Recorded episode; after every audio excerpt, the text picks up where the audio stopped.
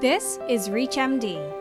Welcome to this special series, Beyond Skin Deep Impacts of Psoriatic Arthritis, sponsored by Lilly. From the ReachMD studios in Fort Washington, Pennsylvania, I'm Dr. Matt Birnholz. On this episode, we caught up with Dr. Alexis Ogdie, Assistant Professor of Medicine at the Hospital of the University of Pennsylvania. Dr. Ogdie describes how various outcome measures utilized in practice can benefit patient care. Here's what she shared with us from her office in Philadelphia.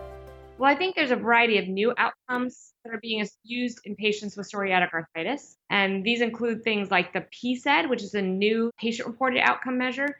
It was developed by EULAR. It's a 12 item questionnaire.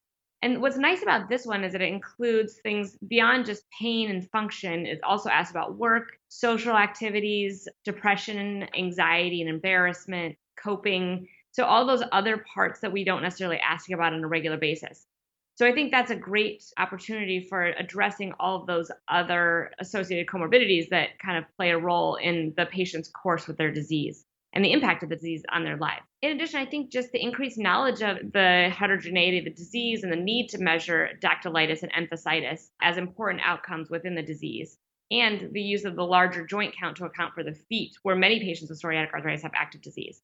So these things are probably pushing us to measure the disease more rigorously within clinical practice and then to follow those things over time so that we're treating the patient to a target or at least to a lower disease activity. Speaking of targets, some of the new targets, maybe not as new anymore, but there's minimal disease activity the TICOPA trial showed that patients who were followed according to minimal disease activity, trying to get people to minimal disease activity, those patients did much better in terms of reaching ACR 20, the joint outcome. So that trial suggested that it is important to follow each of these different disease endpoints so that we're getting patients to as low disease activity as possible. On the other hand, one of the side effects of that is that there are more side effects. And so it's important to counsel patients about the risk of side effects with medications as you're trying to treat them more aggressively. So some patients you're going to shoot for a little bit of a higher target, maybe low disease activity is good. For others, you might shoot closer to remission. You just heard from Dr. Alexis Ogdie on the new outcome measures in psoriatic arthritis and the advantages of putting them to practice. I'm Dr. Matt Birnholz with ReachMD, inviting our listeners to be part of the knowledge. The preceding program was sponsored by Lilly. Content for this series is produced and controlled by ReachMD. This series is intended for healthcare professionals only.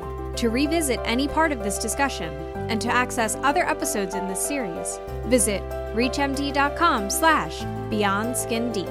Thank you for listening. This is ReachMD. Be part of the knowledge.